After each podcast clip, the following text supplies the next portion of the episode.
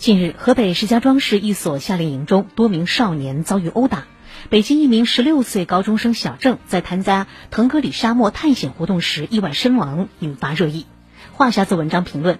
暑期来临，夏令营、户外活动之类的活动非常多，目的就是提升孩子们的见识、开拓视野、提高身体素质等。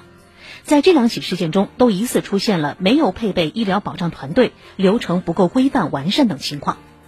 当家长想给孩子报名参加户外活动时，至少要核对主办方和领队的资质以及领队的急救资质。事件中，组织者、学校和家长都难辞其咎，有些或许并非是法律上的责任，但谁也不能置身事外。